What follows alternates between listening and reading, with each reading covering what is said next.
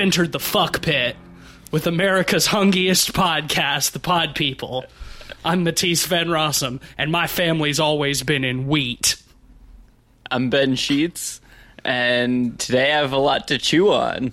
And I was not ready for that intro. I was not. I was not You prepared. Honestly, though.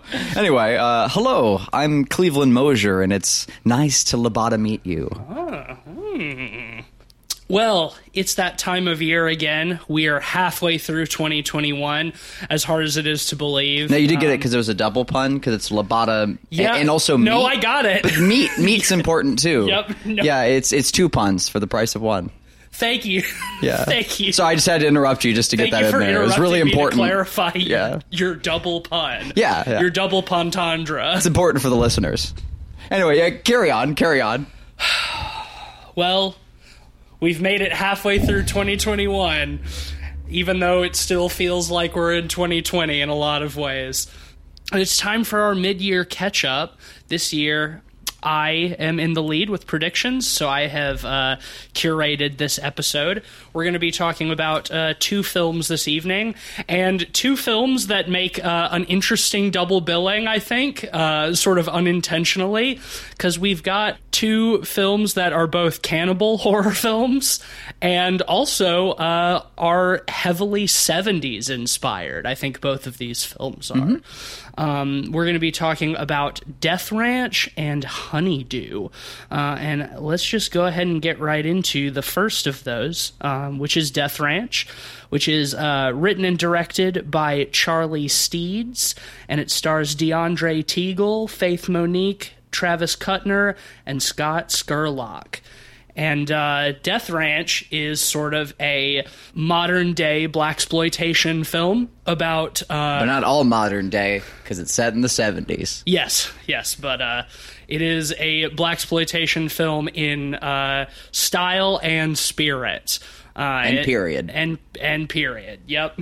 Uh, it's about a uh, a young black man who uh, has just escaped from prison, and uh, his uh, older brother and sister are hiding him out on their family's uh, old ranch in sort of the Tennessee Hill Country. But what they don't know is that the ranch has become the hunting ground for the Ku Klux Klan, but not just the regular Ku Klux Klan. Oh, no. Klux Ku Klan. Klux. Cannibals. Yeah. Um, so they they soon find themselves hunted by Klansmen who want to eat them and also fuck them. But soon, the hunters very quickly become the hunted. Yes, indeed. And it rules. Yeah, uh, this is a, a short and sweet uh, 77 minute film, uh, and it is uh, 70s in every sense of the word. In fact, if I were to put this on and not know that it came out in 2021, I would almost guess that it was uh, straight out of the 70s. I think one factor that might uh, clue you in to it being a modern made film would be the score. Um, now, the score is very 70s influenced, like, don't get me wrong, and there are many tracks that do feel right out of the 70s. It does a fantastic job of that.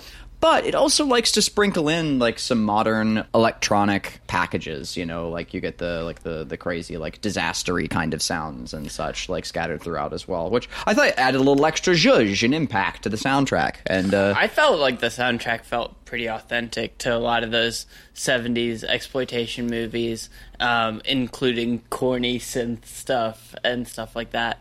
In fact, I think this is like one of the best cases of blaxploitation revivalism that we've gotten.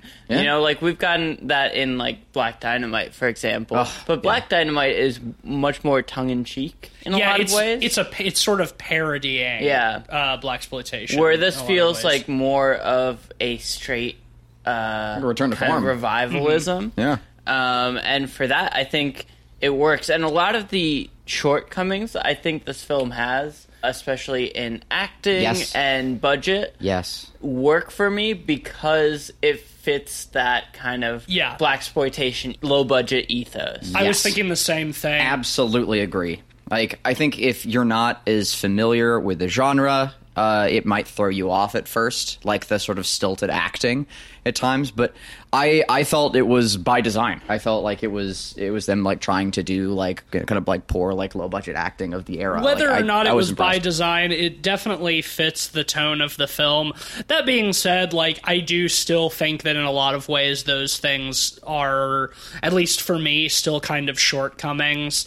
Um, it is kind of hard to care about the characters when the acting is so bad. Not to say that this is really a character-driven film by any means, but uh, there's there's definitely some I think kind of exhausting dialogue Yeah. sequences that I wished were either shorter or just absent. Yeah, like Sure, partway well- into the first act, it was um I think the most like uh, egregious or grievous, I guess. Not even that bad. There's one scene with the brother and the sister. Um, this this come after like two other like dialogue sequences that goes on for a good while, where they're talking about you know why he was off in prison and family, whatnot, and The older it just it goes on for a good few minutes. The older brother is particularly bad, I think. But Uh, I found him to be like charmingly bad. The sister uh, really won me over by the end of the film, but earlier on, like because yeah, she her- gets a taste of the action later, unlike Yes. the uh, the the older brother who is the first to be killed off. and she's great for um, it too. She gets some some redemption, uh, Mm. which is nice. You have a really good point about kind of the shortcomings of the first section of the movie when they're introducing the characters and Mm-hmm. kind of setting up these connections because the characters are shallow caricatures in this film, and that's what you want from a film like this. Sure. Mm-hmm. And so to give it too much time kind of drags it on a little bit. It's Agreed. weird though because it's already such a short movie. You know, Mm-hmm. it's not even a full hour and twenty minutes. So it's weird that a movie that short does feel like it kind of drags in the first act. I feel like possibly a little bit of action or just some occurrence between like those like multiple dialogue scenes in a row like could have been Yeah. nice because there's just one transition of dialogue to the next for for a good while after you know the opening credits. I'm surprised they didn't intercut that first lady who got kidnapped by the Klan Mm-hmm. in to kind of break that up a little bit. Yeah, Um, I, I definitely wanted to to jump to the action uh, a little bit sooner in in this movie because that's where that's where this film really shines. Man, you know, like, uh, yeah, like an additional sequence of her being kidnapped between some of those dialogue scenes would have really done it. Yeah. I think like that would have ramp, ramped things up a little bit. It would have kept It would have created some tension because like I think that I think that the first the first act is pretty heavily devoid of tension. Like there's a little bit of character tension between the older and younger brother, but it's not particularly interesting because especially the older brother is not a very good actor. So like it doesn't feel tense to me. It's just like they're reading lines that are supposed to create tension, uh, but doing so kind of flatly. So I think that if they had intercut that with the other woman getting kidnapped or seeing some of the Klan stuff sooner, then I think that would have helped pick up the pace a little bit. Um, Well, because once the Klan stuff gets going, the movie really picks up and Yes. it becomes very fun. yeah, Extremely fun. And I, I mentioned this while we were watching the movie, but like clansmen are like perfect exploitation villains because A, like instantly hateable Yeah. characters, and B, like they're all in white full outfits, so you can hide cheap prosthetics under them and cheap gore, and the the blood will show up on the white suits. It's just a no brainer. Obviously, Primo. it works so well. It's true, yeah. Much like Nazis, Klansmen make perfect villains because you don't have to do any kind of development to make them hateable. Ju- They're they're detestable by the nature of their existence, so you don't have to worry about like building a villain. It's just like, oh, here's some clansmen. and then on top of that, these ones are also cannibals. Why? Because cousin Delmar says that black people have always been food for white people. I guess. Yeah, why not? Why yeah, not? Cause, why not? Yeah. Like wanna wanna make these these villains even more villainous? Yeah, they also eat people. Sure, why not? I don't care.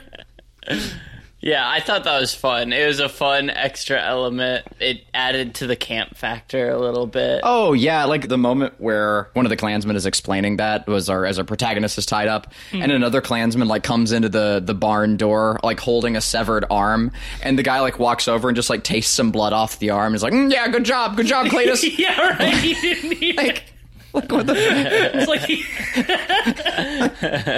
like god damn. Like just so many like little bits like that. I absolutely love seeing like klansman incompetency it's just such a funny gimmick. You see it in uh, oh brother where art thou? and also django unchained uh, as well. Like uh, I mean, django unchained i think is one of the best. Like where you have ride of the valkyries like right afterwards. Like They do it in the they're, new they're all Red complaining game, about their too. their hoods. Yeah, that's right. In Red Dead 2. oh excellent. Yeah, and you know, like it, it's kind of like a self-referential Ouroboros in this regard, but like I did see a lot of Tarantino references in this as well. Which what I mean by the Ouroboros is that like Oh, yeah. Tarantino is referencing these kinds of black Yeah, it's funny movies. because like I'm sure Tarantino would love this movie. I'm sure, yeah. If he has, if he hasn't seen it, like he definitely would. But they even do like the patented Tarantino trunk shot with the guns, except instead of the trunk, it's in like the barrel. But they put the camera Yeah. down in there as they're pulling out the guns, and you know the same kind of deal with like using all of these like '70s funk pieces in the soundtrack and stuff like that. Now. I do think there is a, a pretty uh, high competency uh, gap in terms of filmmaking between this and Tarantino. Like, I I wouldn't go so far as to say this is a Tarantino film. Um, but I found a lot of like the poor framing and other like moments to to be like really charming. oh yeah, Yeah, well the yeah. the, cine- the cinematography is like straight out of the '70s and these kinds of exploitation films. Lots of handheld, a lot of like punch-ins and stuff. Um, you know, very sort of frenetic editing, very utilitarian framing. It's never trying to be artsy at all. It's just set up the camera, do the shot, move on, you know? and we'll talk about it a little more going on to the next one. But this was kind of the opposite of that movie in that Yes. this movie is completely unpretentious.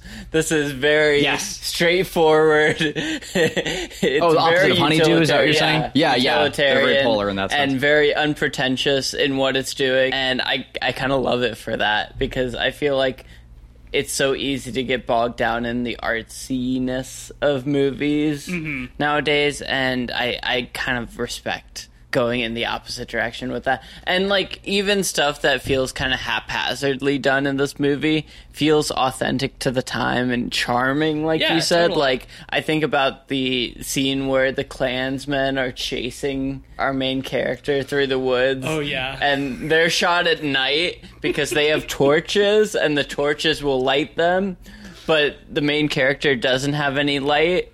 So they were like, we're not going to be able to see this guy, so we'll just shoot it day for night. But it looks completely different. Yeah, that, There's they two different keep scenes, Cutting yeah. back and forth, it's like this is just very obviously two completely different times of day. Yeah. and locations. and locations, yeah. Yeah. Well, I mean, they're both in the woods, so you know, like it could be the same place, but one of them is like really dark, lit only by torchlight, and then the other one is like very obviously shot at either, uh, you know, at twilight, either dawn or dusk. Like the sun is still up in some regard, and just like to cut so sharply back and forth between the two, uh, it it feels very amateuristic. Uh, I I'm assuming it's it's by design, but, but it was kind of funny. It's like this is just two different times of day. But I find that charming. I, I think, like, again, that's very utilitarian in that, like, they probably had a limited shooting schedule Mm-hmm. and a limited budget, and they were like, how can we work around this? yeah, I bet this was a fun film to make. Uh, I, I imagine being on set would have been very enjoyable because, like you said, it's totally unpretentious. It's it's completely uh, to the point, and also uh, they got to do a lot of like really fun gore practical effects. There are uh, a lot of squibs in this movie, a lot of really nice blood bursts when people get shot. A lot of stabbings and impalements. a lot of stabbings yes uh, oh yeah man tons of shit like that stabbing with crowbar with knife with axe it, it, it's a very penetrative film Yeah, a lot of a lot of just outright fatalities. Yeah. I this- love the creativity of the gore in this film, though. I oh you yeah, know, it's so easy to go into something like this and just have kind of lazy gore and kill sequences. Mm-hmm. Oh, someone got stabbed. Oh, someone got shot. But this movie does not do that Yeah, at all. They're very creative with it, and it's got a high body count too. It's like there are a few different times in the movie where just some additional clans guys, clansmen show up. It's like okay, cool. So we have more people to kill in fun, creative Yeah, ways. yeah. There's like no, at no point do you need to ask why more clansmen are only just showing up now. It's great, like awesome. More, more lambs for the slaughter. Love it. Um, Well, yeah, because like moment- one guy always escapes and runs off and gets some oth- some more people to come back, and then eventually another guy will run off and you know bring more people back, and it's Mm-hmm. like okay, cool. I don't care. Like I don't I like I don't need to know who all these characters are. I all the Klansmen have like very generic like white trash hillbilly names. They're all named like Cletus and Jeb and, Joe Bob. It's great. It's fucking great. Uh, no, the the moment where the film won me over was when our protagonist stabs his attacker in the eye, and we get that incredible shot that's um like gore cam from the perspective of the villain as this chair leg has been like stabbed through his face. So it's like sticking out the left side of the frame. And you can tell that the person behind the camera is just like throwing bits like out just underneath the camera like at our main character implying like there's like gore just like spraying out of this guy's face. And it is so funny it is so fun to like just like tracking around. You're just hearing this like redneck screaming, and and just just kind of like goofily like throwing it up underneath the camera. that whole sequence rules. The movie actually won me over right before that when our main character is tied up to the table and the racist uses a tiny lighter and uh, sets it up under our main character's balls, but like really far under Yeah, his it's balls. like it's like a Zippo. It's like a Zippo lighter, and he sets it on a jar like under his balls, but it's it's like a foot and a half away from his balls. It's just like a tiny little lighter flame, but it keeps cutting back, and we see like smoke rising and like, and like blood, dripping, onto dripping the down Zippo. onto it. It's like you would not be able to feel the heat off of that, like even the heat from it at that distance. Like not, not even to speak of getting your fucking balls set on Hey, fire. maybe he just has like really saggy grandpa balls. Yeah, they hang real low. Yeah, you know, you never know. A tube sock with some walnuts in it. One of my favorite creative kills, like towards the end of the movie, is when one of the Klansmen like sticks his head through a hole that has been shot in the wall in between two boards, and I think the sister takes a crowbar and stabs through his head, so it gets stuck between the two boards, and the Klansmen on the other side pull him back, and it rips his head off. Yeah, like very easily, his head just comes right off. Oh yeah, with no effort whatsoever. like it it's like, awesome.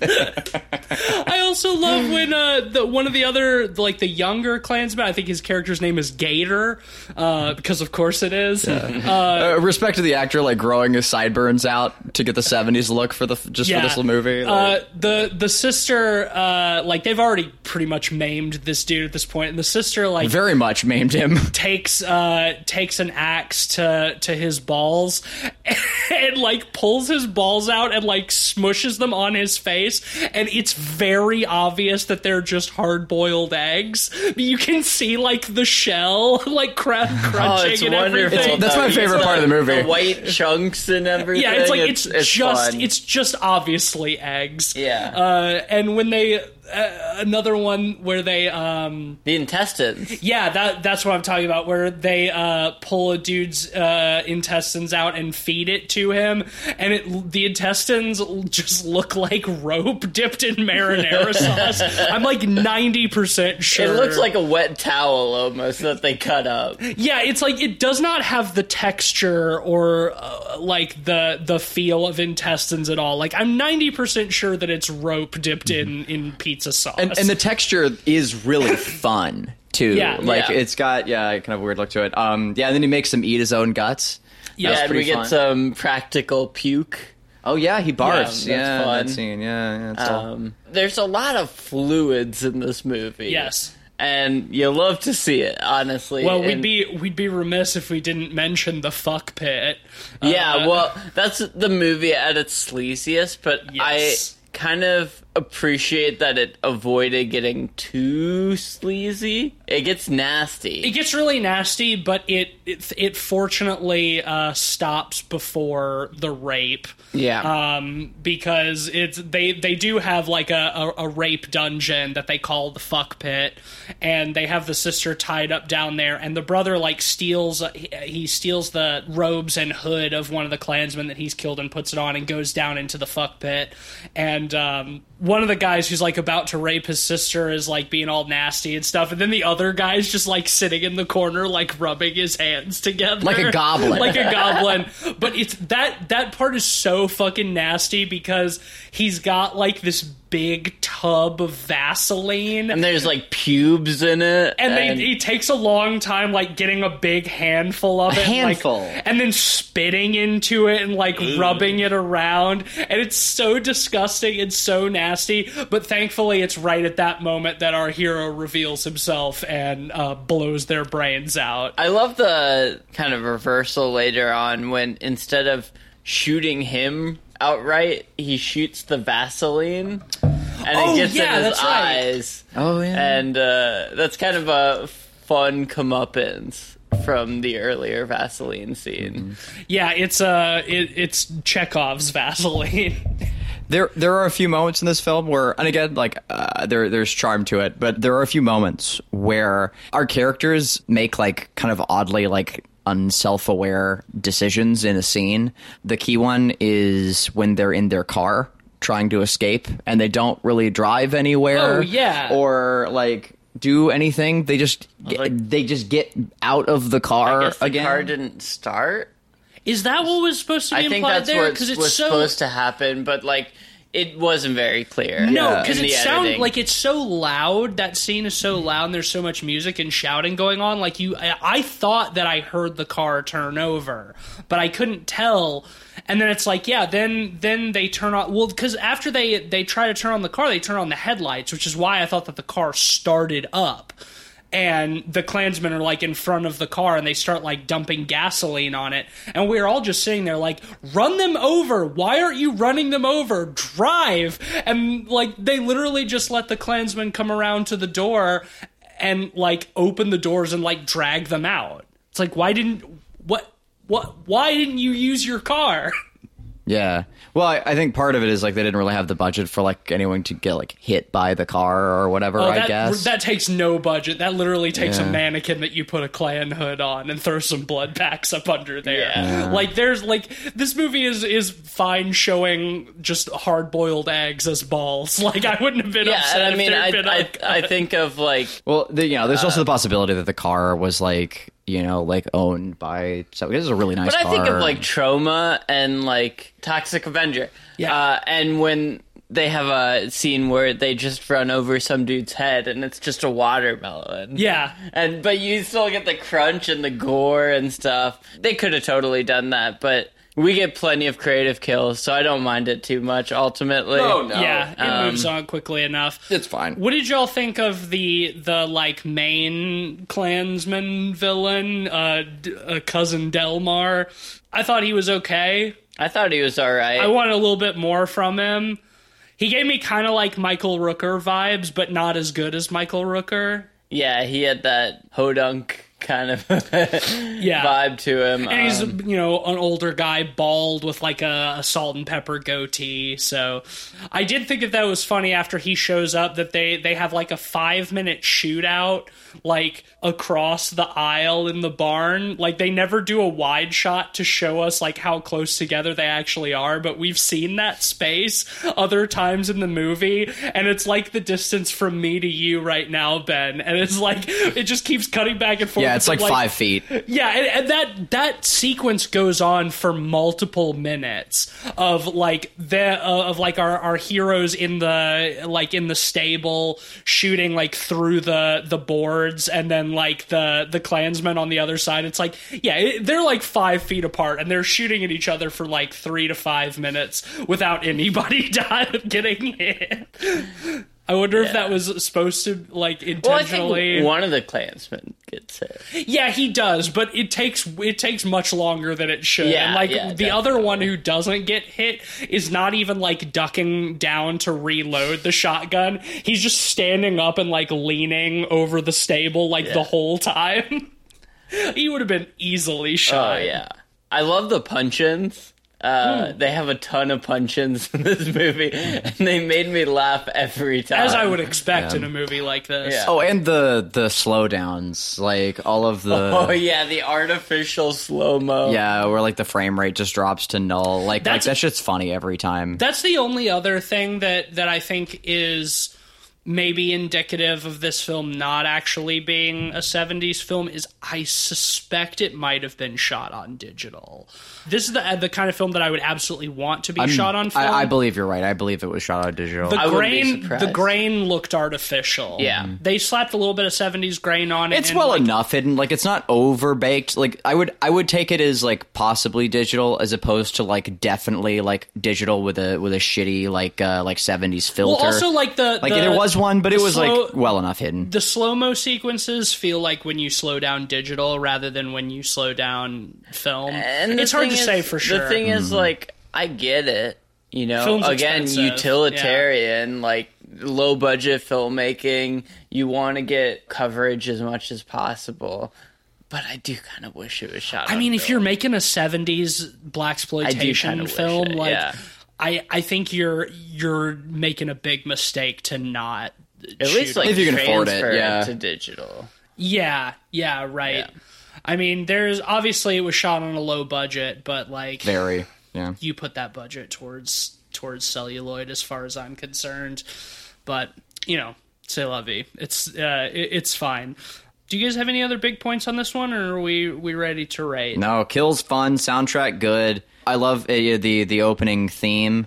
Uh, they actually, you know, like got a singer for it and did it proper, like all the old school, like Shaft, you know, themes and Superfly and all that. Like I, no, I really, I really appreciated it. I Um, loved the one-liners. The costumes that are the great. characters Get. Oh yeah. yeah. missed opportunity. Uh, they referenced uh, Disney World at the beginning, and uh, when the brother's dying, you know, I was really, I was really expecting him to say like, eh, "We're never gonna get to Disney World." Looks like I'm never gonna make it to Disney World. Yeah, like I was, I was expecting that. Um, uh, but no, it doesn't really pay off. But uh, very, again, that that's not even a gripe. Loved it. Why don't you slap a rating on there, Cleveland? Oh, strong four, maybe more. You know, like uh, just the the first act is a little slow, and there are like three dialogue scenes that run a little over long, all next to each other. But man, yeah, what a what a hoot! Oh, I was laughing so much during that movie. God, What about you, Ben? Yeah, this is an easy four out of five for me as well. I think uh, it's very charming, and they do a lot with the small budget that they have,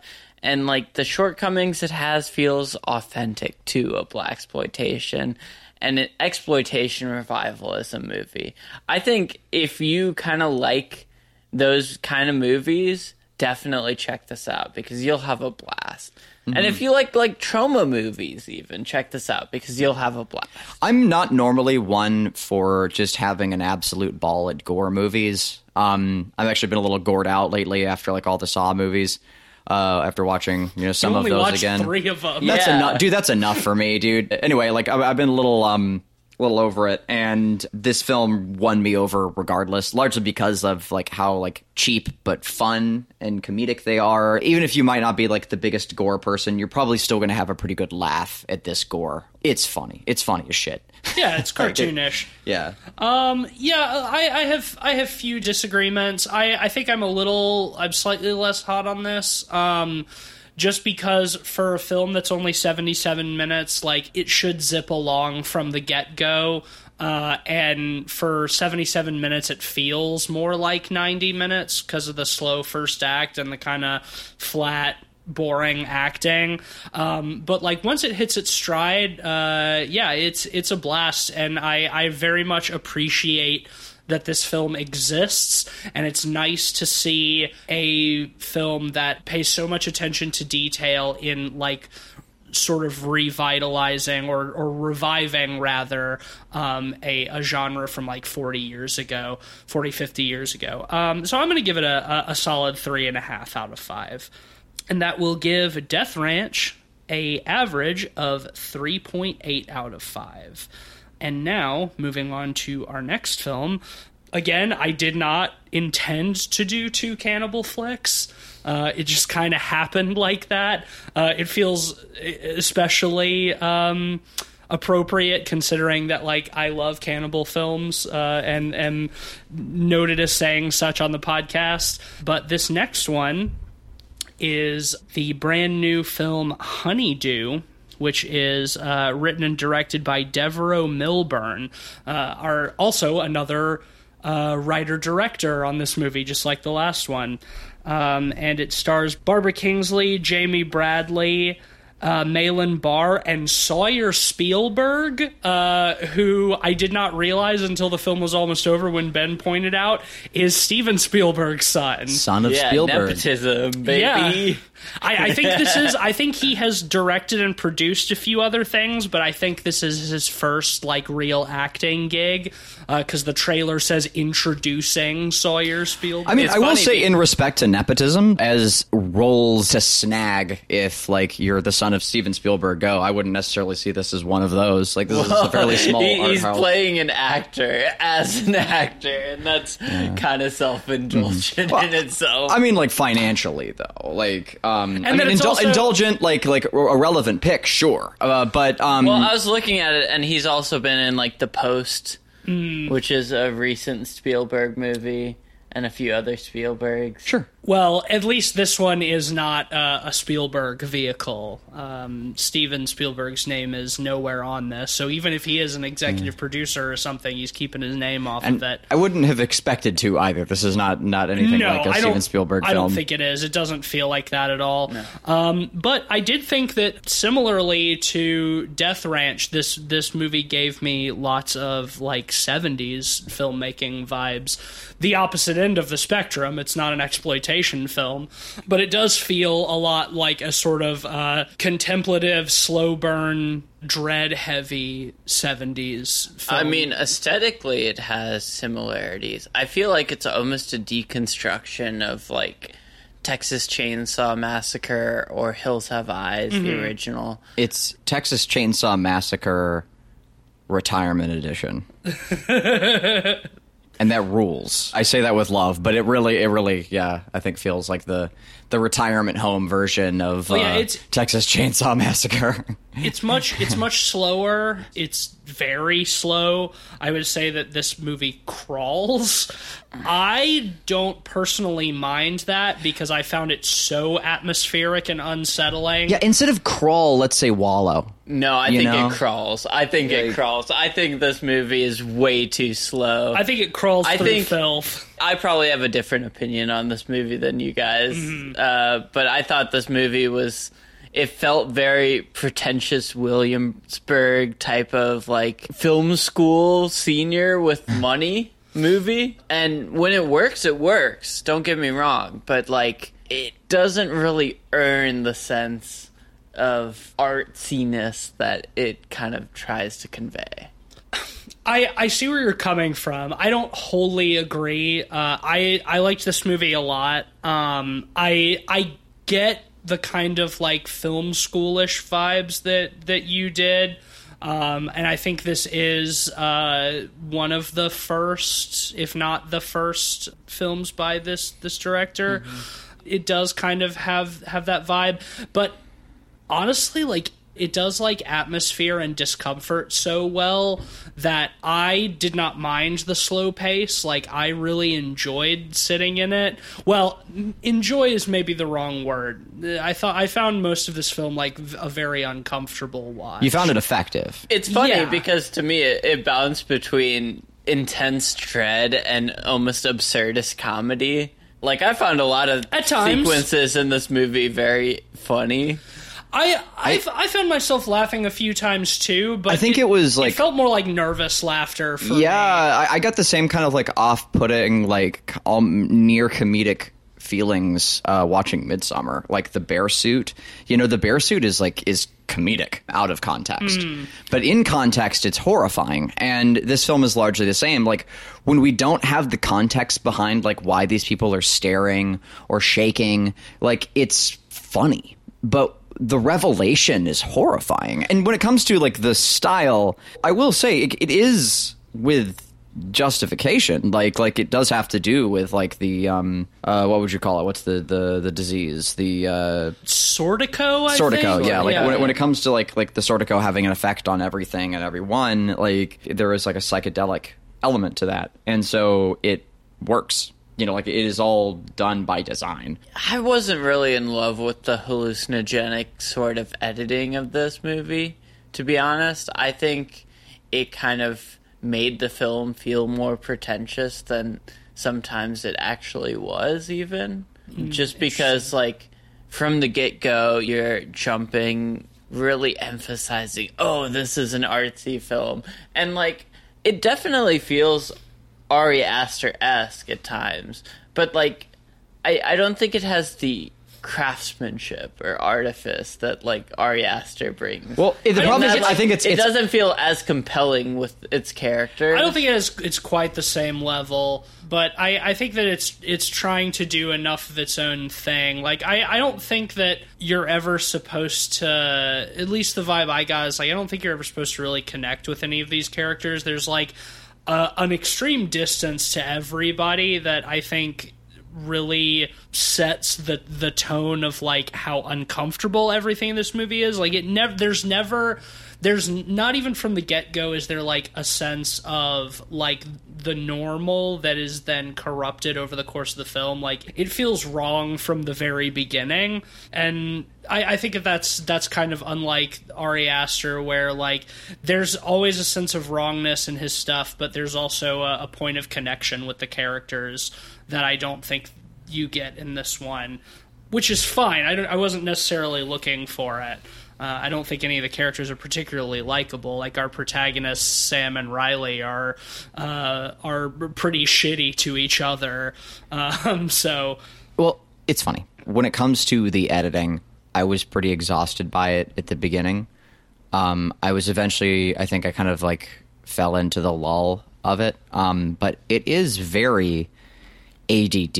Yes. And that's what's so interesting about it is like the film is slow, but the shots, the cuts are short, and often like any singular like piece of music only lasts, you know, for like the span of a, like a single verse or chorus. Like we get very little tracks that last for an extended period of time. The title is really gratifying in this movie because it's finally like just sitting on a shot and like one piece of music. It's just constantly shifting and flitting back and forth. And I was thinking that that was by the end of the film going to play into some sort of like collective consciousness theme or something, but I, I didn't really ever get a payoff with that. All that just to say, like, it was, it made it really hard to track. And there wasn't a lot going on, but it's very busy and uh, distracting. Like, it, it's constantly hopping from one idea to to the next. in the was- beginning it is, but I think once they get into the the house, there are lots of like very prolonged takes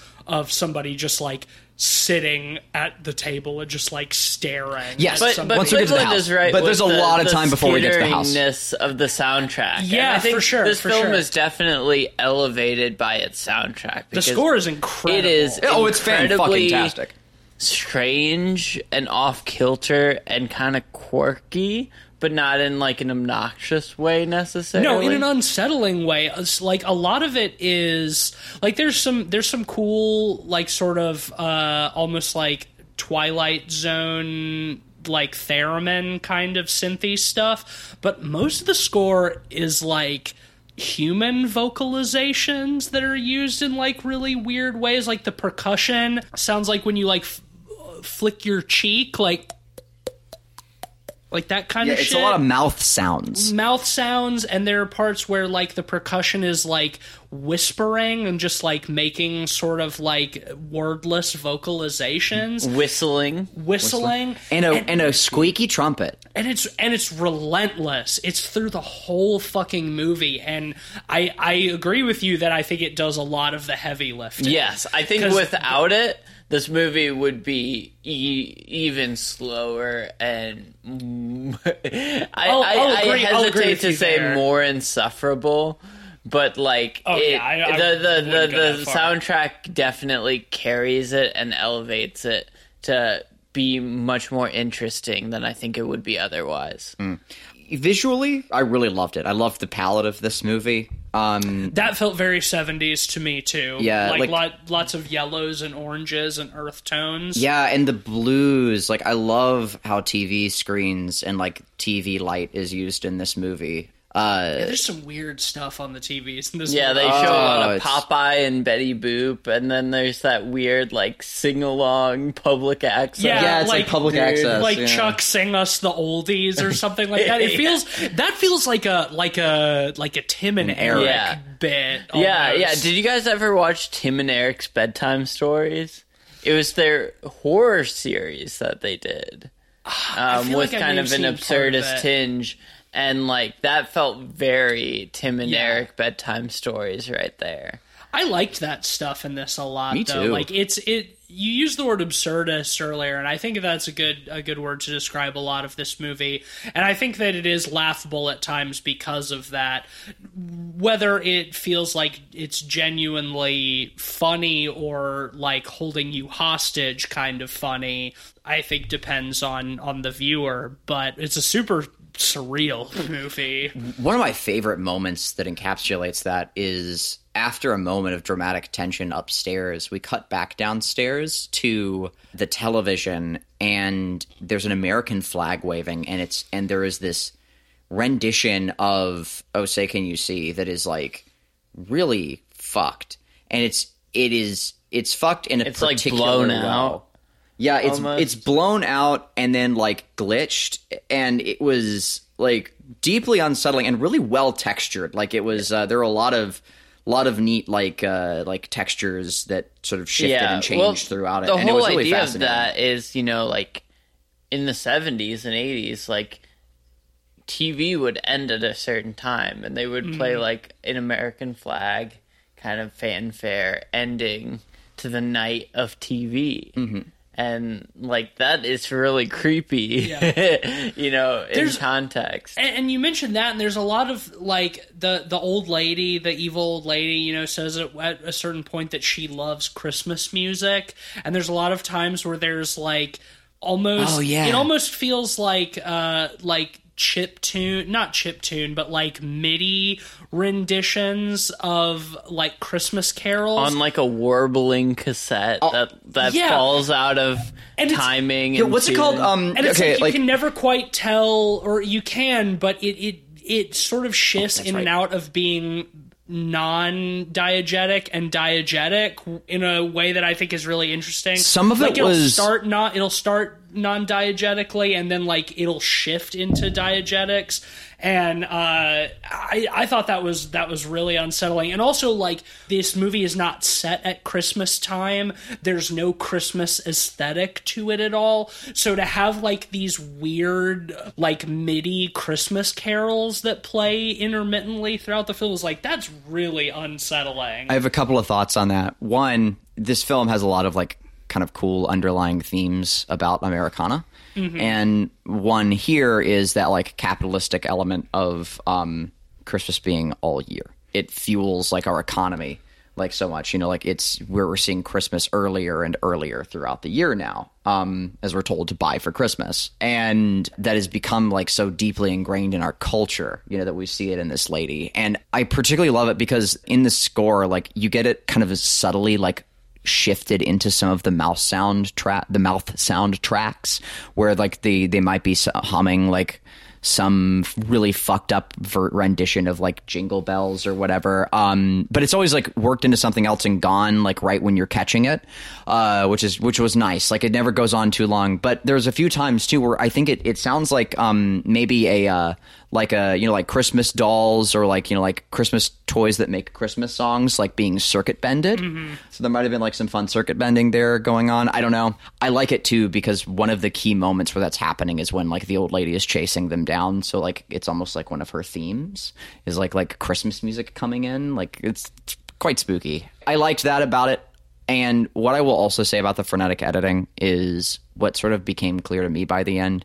Uh, not clear to me, but something that sort of came to my mind by the end uh, is that we're sort of seeing the whole film like as a recollection from them at this moment because we have uh, Gunni recollect, you know, like and he, he he gains himself back for a brief moment, Well, yeah, I mean, I think and what, we, we sort of see the beginning of the film again. what what really like hammered it home for me is that like at one of the revelations, you know, towards the end of the film is that Gunni, who is presented as the old lady's son, is not. You know, she's he's actually one of the people that she and her husband have like kidnapped and are like harvesting meat from.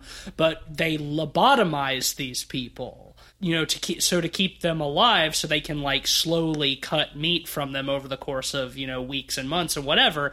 And it's like once you get like the lobotomy aspect of it it puts so much of the rest of the film like into context for me because in a lot of ways like sort of the pacing of this film and like the the way that events are presented to you like it almost feels like you're lobotomized you know what i mean this movie made me feel lobotomized by the end. Yeah, It's very lethargic in Yeah. a way. Yeah. lethargic but like in the sense that something is it, it's like you know when you're in a nightmare and you are trying to get away from something but you move extremely slowly you are trapped within your own body. like yeah, Yeah. It, it, it's like you you feel like you need you're trying to run but it's like you're you're like wading through mud or something like that like that's what this film feels like in a nutshell like it's so, I think it captures it really well. I think I think so too. Like for me, for me, it works really well. I I can see.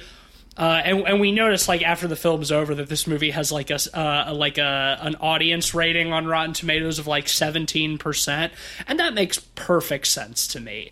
If somebody said that, that this movie was boring to them, I would have a hard time like trying to argue.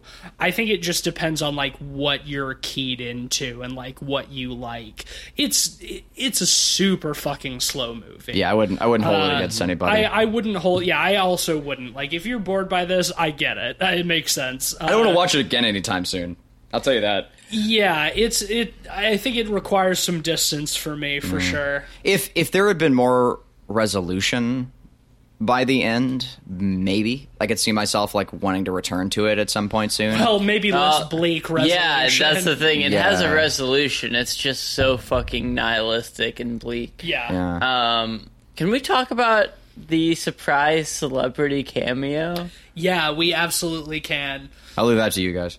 So multiple times throughout this movie we see like this locked chest this like locked box that multiple people like come upon and they look in it and appear to be horrified uh, but we don't see what's in it until later and when we do finally learn what it is this this elderly couple who have uh, fallen on hard times because there was a uh, a, a sordico outbreak uh, among the wheat, which is like a, a weird like wheat bacteria um, that makes livestock go mad and gangrenous and can also affect people if it's cooked into bread and whatnot.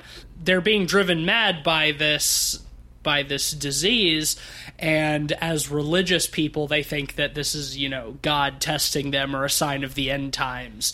So hence what drives their their kidnapping people and uh, you know farming them for meat. Uh, but we learn that the first person they've done that to is their daughter who is played by lena dunham in the most bizarre casting choice Yes. of maybe any film I've seen this year. She has no lines. Like she's she's been lobotomized and she's crazy and she's kept in this locked chest and her arms and legs have been amputated. Honestly, so like- she just stares dumbly and like drools and dribbles. I found the casting choice oddly hilarious, and it Yeah. kind of emphasized the Williamsburg kind of hipster vibe of this movie. And it made it feel more pretentious in a way. I, I Oh, hate to really? say it, okay, you know, I- like I, di- I disagree. I, I mean, I think the casting choice is fucking weird, uh, but I didn't think that Lena Dunham's presence made the movie more pretentious. I don't really know who Lena Dunham is. Like I've heard the name like thrown around. Don't Uh, worry about it. She sucks. Yeah, I, I, I've never really been curious to learn more about that sort of thing, but I felt like her presence was horrifying. Like I, her character was pretty spooky. Like not knowing who she was. Like I think th- you're that honestly she, better off She was her character I- was pretty like horrifying, compelling. I have a hard time taking her seriously uh, in that role because I kind of already just like as a person see her as like a drooling, slobbering idiot. So like it, it almost like the the role that she plays in this movie almost felt a little bit too on the nose for me. she is honestly the ending is a fate worse than death. Forcibly Yeah. having sex with Lena Dunham. with an armless, legless Lena Dunham. I mean, it's it's a pretty horrifying ending, regardless of who that is. But uh, yeah, I, uh, I I will say, like, I to get o- slightly off the Lena Dunham subject. Uh, I I think that conceptually this this film is interesting to like have this like sordico bacteria as like the the the cause of like the slow madness. Um i think it's cliche at this point to be like, oh, you know, you start eating people meat and it drives you crazy or whatever because of the prions, or, or you know, like eating human meat drives you crazy. Like that, to, for there to be like a different reason for the madness that like goes hand in hand with the cannibalism. Yeah, I thought that Um, was pretty unique and cool. I kind of wish they would have escalated the psychedelic editing as the film went along Mm-hmm. to kind of show that I don't know, fall into madness of sorts. Yeah, it's. I think it's tough because like the events of the film are over the course of like twelve hours or so. Like it's one night. Yeah. And like when the girlfriend Riley at the beginning is like watching the the YouTube video about like Sordico, it's talking about like you know peasants in the Middle Ages like not realizing and like making bread out of the tainted wheat, and that like eating it prolonged consumption eating it over a long period of time leads to like a slow insanity. And it's like that's what's happened to like these people. We see them like being well into that but it does kind of take away the opportunity to see our protagonists being driven mad because it's it's set over then such like a short period of Yeah, time exactly. um, I do I do like the little sort of like I mean, I, I think the film is is heavy handed in the sense that like by showing us that video at the beginning, we kind of know what the crux of the movie is gonna be about. But I do like the little touches and stuff. Like it took it took me a while to zero in on it, but the the old lady's like the tips of her fingers are black Gangrenous. because they're gangrenous. Yeah. yeah. Mhm. I thought like, that was great. I thought that was cool too because it's like we first really noticed, or I first really noticed it, like when she's cooking for them. Like once they've they've entered the house, and she asks like, "Do you like cardamom?" And she like points at her and is like, "Oh, her fingertips are black." And I thought it was just like seasoning or something for Mm-hmm. that she'd been cooking. But it's like no, it's gangrenous from the from the the Sordico. Around the same little- time- those little touches are really nice. Yeah, there's that. Uh, well, when we're first introduced to we're first introduced to Gunni, and they Mm-hmm. walk into the kitchen thinking that there's only one person in the house, Right. And in the corner is this like large man, you know, with his like his face like wrapped, like almost like he has the mumps, you know, like in a circular bandage, and he's catatonic. And sucking on lemon wedges dipped in sugar. yeah, Yeah. and we get a shot uh, uh, of uh, there's a it cuts to um, a photograph on the shelf of him as well, looking like Yeah. also kind of confused, which w- without context is very funny. Mm-hmm. You know, like it's like you're like he's he must be like a simpleton. You know, like it's a farmhouse. You know that, that there's a, there's a stereotype That is there. definitely how he's presented And- because he's unresponsive whenever people try to talk mm-hmm. to him, and we see him have seizures multiple times. Yeah, and they talk about him getting kicked in the head by a by a horse. bull. Yeah. Oh yeah, by a bull. And like at first, you know, you just accept that reasoning. Yeah. And it's absurdist comedy. Yeah, he's kind of like a, a big, goofy, like Three Stooges esque character almost, but like creepy. Well, he's drinking milk out of a, a, a really long surgical tube straw. Mm-hmm. Yeah. like a like a super long crazy straw, which is pretty goddamn funny and uh, a rad choice. Gets a lot of screen time. The Yeah. the the milk. I really like that. There's the that scene ends with our couple like sitting at the table and the granny in the doorway, and she says like something like say cheese or something along those lines. She doesn't say that, but it's something like that. Or she, no, she doesn't even say anything. She walks in and just snaps a Polaroid. And, and the way, I thought the way that was edited was really nice because the second the camera flashes, then it cuts to black. And the power goes out or something. It doesn't, Yeah. but like that's the impression. And she, then she leads them downstairs. stairs.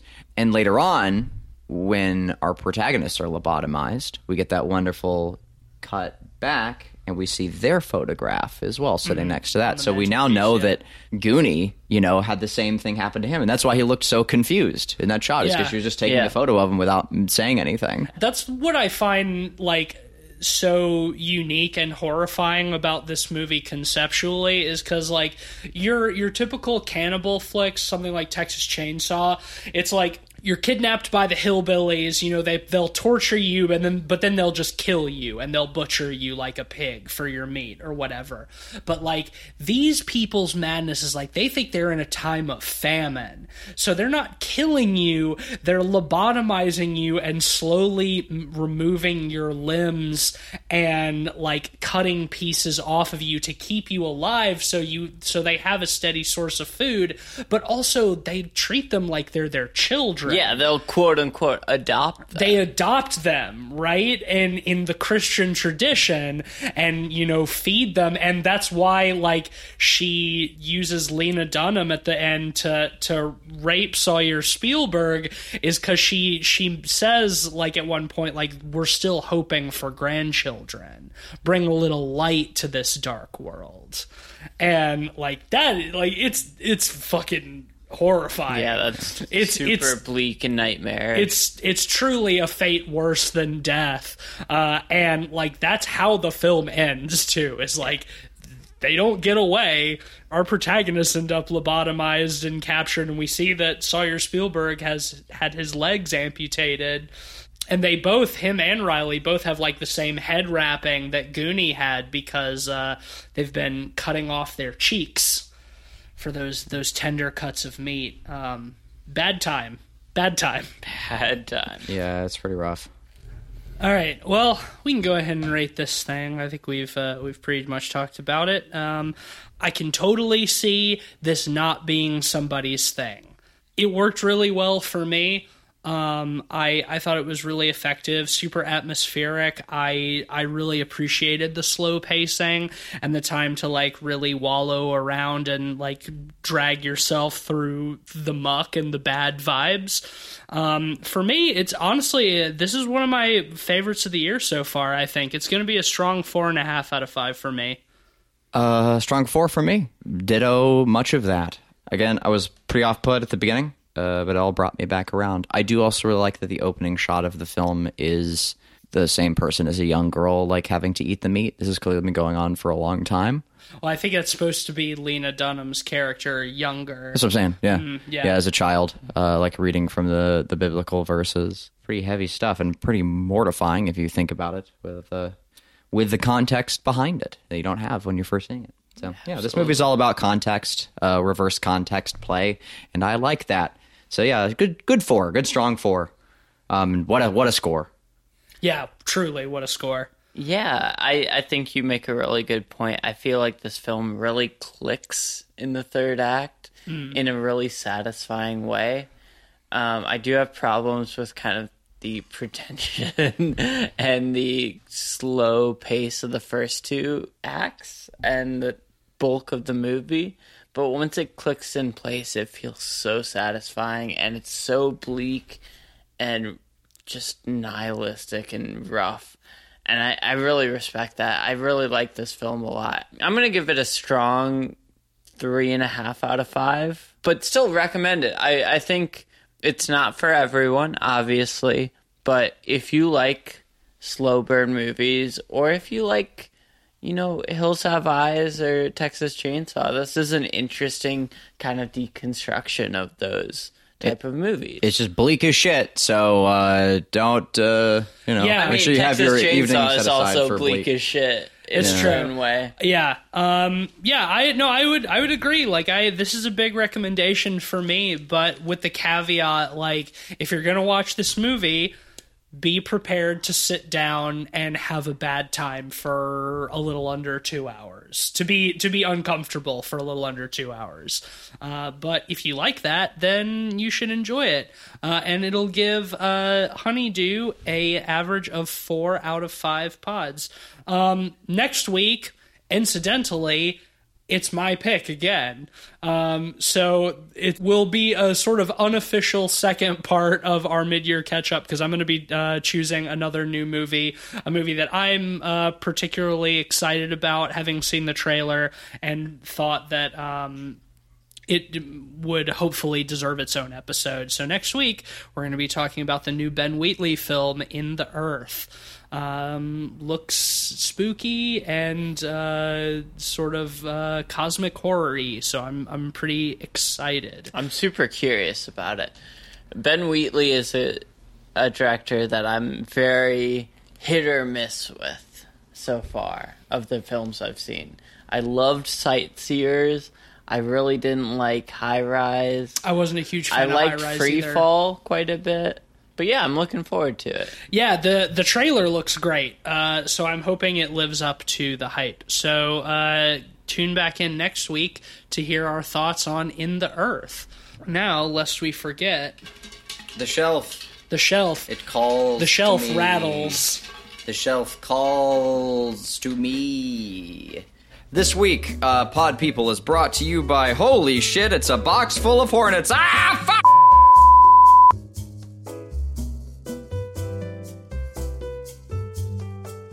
All right. Well, that'll bring us to the end of this week's episode. If you want to support the show, the best way to do so is to leave us a five star rating and a review on Apple Podcasts. But you can also support us by becoming a uh, subscriber on our Patreon at patreon.com slash podpeoplepod. We've got three different uh, support tiers that you can join. Uh, if you join the highest tier, the honorary Podboy tier, you will be able to recommend movies for us to review on And the we'll show. we'll be so deeply moved, we'll cry some support tears. Oh, yeah. There we go. Uh, you can also follow us on Twitter and at letterboxd.com slash podpeoplepod, where you'll find a list of all the films we've talked about on the show with our average ratings and links to those episodes. Uh, I forgot last week, and I almost forgot this week, to give a shout out to uh, our honorary pod boys, uh, Sam Simon and Sarah Morris. Uh, and I'll take this opportunity to note that pod boy is a gender neutral title. Uh, so you can be a pod boy, whatever your gender. Uh, so we thank uh, Sam and Sarah. And if you want to join their ranks, once again, that's patreon.com slash podpeoplepod. Uh, you can follow me on Twitter at some spooky snake. I'm on Twitter at Mr. Sheets. And I'm occasionally tweeting for Light Arc Studios. We put out more progress on It Stares Back, but tweeting some cool art for Screenshot Saturday lately. You should go check out our Twitter. And uh, you could, of course, you can also check out the game on Steam and join our Discord via our website, lightarcstudio.com. Yeah, look at my art on ArtStation, and uh, stay tuned for more cool Dread games uh, from Dread XP, because I also work for them. Uh, yeah, the Spookware is is coming uh, soonish, and it's going to be really good. So be excited, or not. You know, live your dreams. Well, we thank you to listening to our mid-year catch-up. We thank you for sticking with us through uh, through this first half of the year, and uh, you know, overall, I think there's been a lot of good stuff this year so far. Uh, hopefully, the second half of the year will be as strong, and uh, come back next week to see what is uh, chilling deep down in the earth.